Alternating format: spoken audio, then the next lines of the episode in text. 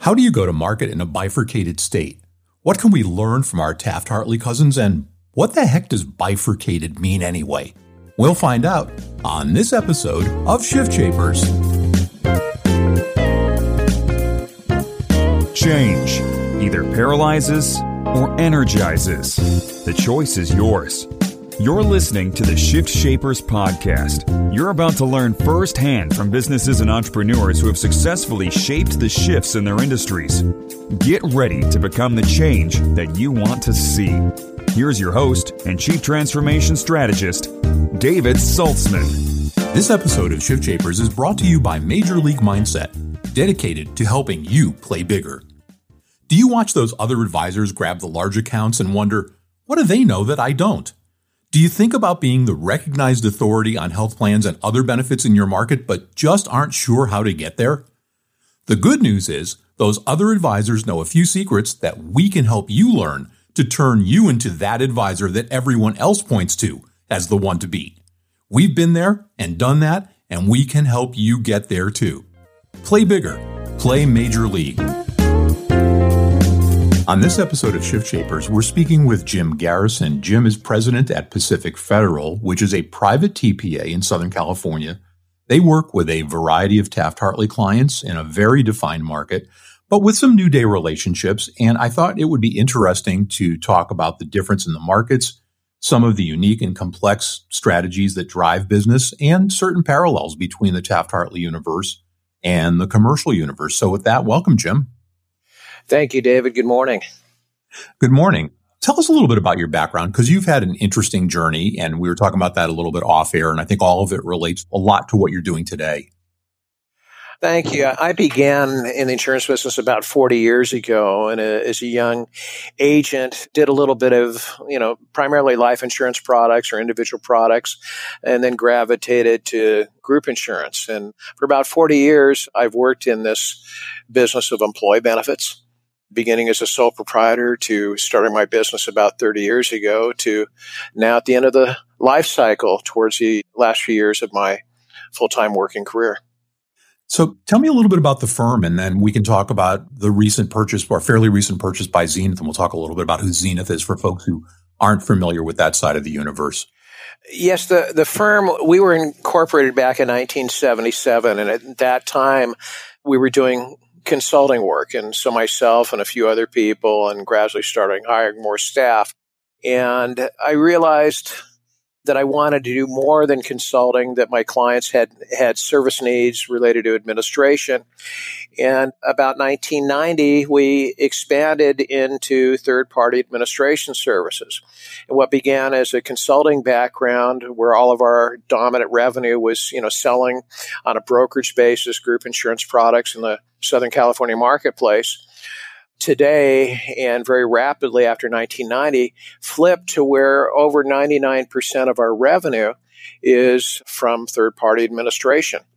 And that was our model until we were acquired and we merged with Zenith American two years ago in 2017 to now we are part of the largest privately owned administrator in the United States that focuses on Taft Hartley, which is third party administration of group insurance to corporations that have labor union relationships. Tell us a little bit about Zenith, because for those of us who've worked on the Taft Hartley side of the business, it's a very familiar name, but for other folks, it may not be. Like, who do they represent? What's their scope? Across the United States, we have over 45 offices, and the 45 offices do administration services primarily in pension and health insurance to over 2 million families across the U.S. That's not belly buttons. These are family units. And we are the largest in that footprint in the United States. We do commercial, we do other aspects of administration, but we're known very favorably for administering health plans for labor union employees. Most of our corporate clients are large major corporations who have elements of their workforce that belong to labor unions. Maybe the hotel and culinary workers, the NBA, a recent, I think a more recent client. So a pretty diverse portfolio. That's correct. And you go up on the West Coast, we do United Food and Commercial Workers Union, Longshore, ILWU, a lot of work with the Teamsters. We do laborers union. There's very few unions that we don't do some aspect of administration for. Now, on, on, the health insurance side, the market is, is always the market. And, and one of the things we were talking about offline that some folks outside of California may not be aware of that you pointed out to me is that, that California is really kind of two markets in one. Would you explain that? Are you referring to the northern part of the state and the southern part of the state? Exactly. Okay. Yeah. Yes, and this question more and more comes up. I had I had a conference call before our call here, and someone was asking me, give an idea, you know, how big the state is we have a, a population of just north of 40 million in the state. I heard a comment given to me earlier this week. Someone asked me if I knew where the center of the state was in terms of population. And I'm, I'm thinking it's probably north of LA, like Bakersfield or Kern County, which is, you know, a ways up. And someone made a comment that no, the center of the state is like Wilshire Boulevard, about two miles west of downtown LA. Wow. And where I'm going is of this 40 million population, within a 100 mile radius of downtown Los Angeles is probably about 25 million people. If you were to take a look at the city of Los Angeles or uh, even maybe Los Angeles County, we probably are bigger than about 40 plus states in the United States. And when you look at these types of statistics, I, I, will also comment that the state of California is now, I believe, the sixth largest economy in the world. So there are only five countries in the world that are bigger than the state of California. And yes, we are even bigger than Russia. Yeah, it, it, it's hard to imagine. But the different ge- geographies, do they kind of drive different product mixes? They do. You have a lot more competition in Southern California than you do in the North. And as a result, you have, you have a lot more self-funding of products in the North. You have fewer competition of hospitals in a region. I think in the Southern California area, we have over 150 hospitals. So in, in the backyard of where our office is located, I can look out my window. I can see a hospital a couple miles in one direction, but I know there's four major hospitals within a seven mile radius. And these are hospitals with, let's say, 400 plus beds. So we now have competition here from delivery healthcare, but we also have competition in terms of we compete with major consulting houses that have the same clients that we administer to, but we may be opposite sides for vying for revenue. So it's it's a very robust marketplace. Is the entire state more HMO focused than anything else, or does that also fall along geographic and divisional lines? It does. Your comments well taken. The North is it still has strong HMO penetration across the footprint of the state. Kaiser is a very dominant provider of healthcare, which is a brick and mortar HMO in California. But you have the other HMOs, United Healthcare, HealthNet, Blue Shield. But when you get to the South, if I were to guess, I'd probably say HMO penetration is definitely north of 80%, maybe 90% in terms of businesses based in California. Very strong HMO penetration. And now, a word from our sponsor. Face it, the market is crazy. There's so much noise that it's getting harder and harder to stand out. Yet some advisors seem to be capturing more than their share of the best clients in your market. Here's what many of them know. To get the spotlight, you have to be in the spotlight. That means being visible, everywhere, in front of the prospects you want. But if you're thinking that's just too challenging to do one prospect at a time, well, you're right. With the right set of skills, prospects will be looking for you. You have to leverage your time. It's all you have to sell, right? So let us help you get in front of the large groups of prospects you want, with all of them listening to you for insight on how the market got so screwed up and how you can help be their guide out of the morass. Let them know that you have the three C's confidence, competence, and a course of action that can help lead them. Our four week online course, Pitching from the Stage, will help with all the three C's as well as improving your ERA. That's engagement, relationships, and authority with our unique impact method. For more information, click the Major League Mindset logo on the shiftshapersonline.com website and use the special offer button on the site for a limited time, first come, first serve special just for Shift Shapers listeners. Play bigger, play Major League. And now, back to our conversation. There's a new industry that's kind of driving a bunch of business, and, and I know you're you've touched on it, into it and you're involved in it, and that's the cannabis industry. How did that come about? What do you see as the growth potential, and what's being marketed to those folks? Because and also, how do they pay? Because my understanding is they're mostly cash because of the federal banking laws. Well, you raised you raised four or five questions in, in the in, in your comments there. In the state of California, the dominant union that has representation in cannabis, and I would say in Southern California especially, is the United Food and Commercial Workers Union. To the lay people, this is known as the Retail Clerks Union.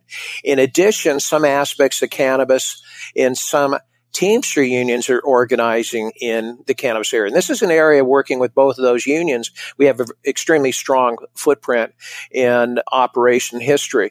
So the United Food and Commercial Workers Union came to us and asked if we would consider that putting them into a Taft Hartley trust fund because they are organizing this industry. And as of to date, since January 1, I think we are just adding our third employer from the industry into that trust fund. So that's part one of how, how we get it. The union goes out and organizes and represents. Many of these retail operations already have health insurance through a broker, but the union says, no, we want you in the union trust fund administered by PacFed Zenith. And we effectively get a call, go out and do the enrollment and put them in the trust fund. If I can touch on another point that you raised is the issue of payment. And this is something I was extremely concerned about being part of a national third party administrator. I did contact Zenith to see if they had any issues, and we we had some concerns. We had a dynamic discussion in a in a way of wanting to work with our union relationships, and so we watched to see how the payments were coming in. And we do get paid in, in check. We do not accept cash, and many of these businesses at this time have business management organizations that are affiliated with them that they do things legal, but we and we get the payments in a check. I would also comment we will not accept payments from any company that has cannabis or marijuana in their name. You know, there's issues of banking that we're worried about, and I don't want to deposit a check into any of our bank accounts, into our client bank accounts that has the word cannabis on it, because this raises a red flag or marijuana so there's a little bit of a dance going on that we'd all like to be cleaned up from a banking standpoint. Can I give you a couple other related comments to this that are problems and issues? The issue of banking for this industry does need to be cleaned up. It presents a significant problem also for the employees who work there, who get paid in what is a California state legal business or could be Colorado state legal business company. But they place themselves in jeopardy by getting income from a cannabis company that they're now trying to deposit into a bank. Sure. So you said there's some other issues as well? I sit on the board of directors, Los Angeles Area Chamber of Commerce, and we're extremely active in the cannabis because we have a, a segment that, that are cannabis business and associations that are members of our chamber. And we advocate what we call safe banking rules. We really don't want the employee to lose their house or have their loan called because they happen to work for a cannabis company that gives them a check. So I know that's not the tone of our conversation, but what I'm saying is the issues that we have collecting money permeates throughout the employment sector. The people that we give benefits there also have concerns on banking. Okay, well, you know, let's go back to something that's maybe more in common with with all sides of the business and that you mentioned to me when we when we chatted off air, which is that sometimes with Taft Hartley accounts, and it's the same with commercial accounts, the level of service isn't exactly as robust as you might want. What what do you find in particular on the Taft Hartley side? I know that you know a claim is a claim, but eligibility is completely different. There are other pieces of doing Taft Hartley business that have their own unique aspects. What are you finding in terms of lack of service and, and how are you overcoming it? That's a really good question that you raised because that's that's the dominant motivator. The answer to that question, the discussion is why we went into third party administration. When I began in the business, the carriers all had a lot of feet on the ground. They had service reps that you could call to help you with open enrollment or to send out to a client to have them properly pay a bill. That doesn't exist anymore for us to get support from a carrier, it exists, but it exists on a very limited basis. And what I find is, especially if you if you look at the model of Taft Hartley administration, this was a model historically it has no service that the client pays and they complain about having less service than what they could get from their carrier or their broker. And our viewpoint here is we could go into that marketplace, PacFed could, and provide service similar, in many cases, much better than what the broker is. We have to compete in this marketplace. Competition isn't always price driven. It's how come you don't show up like our broker did, or how come and so with that, our model in this marketplace is we have a field service component. We have staff on the ground that service our clients, that assist with open enrollment, that help resolve billing or eligibility issues there. Plus our call center is issues resolved here. They're not just given an 800 number to call Anthem or to call Blue Shield. We resolve the Anthem or Blue Shield issue here. Do you have an awful lot of problems with price stability in the markets that you serve? No different than a broker would. Yet we have a huge advantage as a Taft Hartley Trust Administrator is we're able to moderate increases by what I call use of reserves that the broker cannot do the way that you do a Taft Hartley trust fund, you have a, a, way that you build up what I call reserves. In, in good years, generally you, you build up, let's say, a few dollars a month per employee, which becomes millions of dollars. So in a tough year, I know one of our clients had a tough year last year. We're drawing down reserves for this client that may be having about 8,000 family units. We're burning about a million and a half reserves. What I mean is we are able to moderate and soften the blow this year for the benefit and stability of the employers in that program. Well, that, that's interesting because I mean, you know, we, we all talk when we're talking about partially self-funded plans, we all talk about reserves and, you know, what the best way to use them is and how you fund and what your equivalents are. How do you have that conversation with, with a prospective union when you talk to them about how that works and overcome the well, geez, if, it, if it's extra money, just give it back to us. Don't save it for that rainy day. Well, well, the laws are very clear. The the the money in a trust fund, it could be a Taft Hartley trust, could be a, a MEWA or any employee benefit trust fund belongs to the participants. And this is a pretty quick conversation with the employer, with the union. The attorneys get it real quick the only way you can use that money is for the benefit of the participants.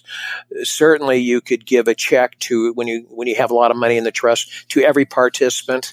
That's generally not a good use of the funds. A better use of the funds is to moderate the cost increase.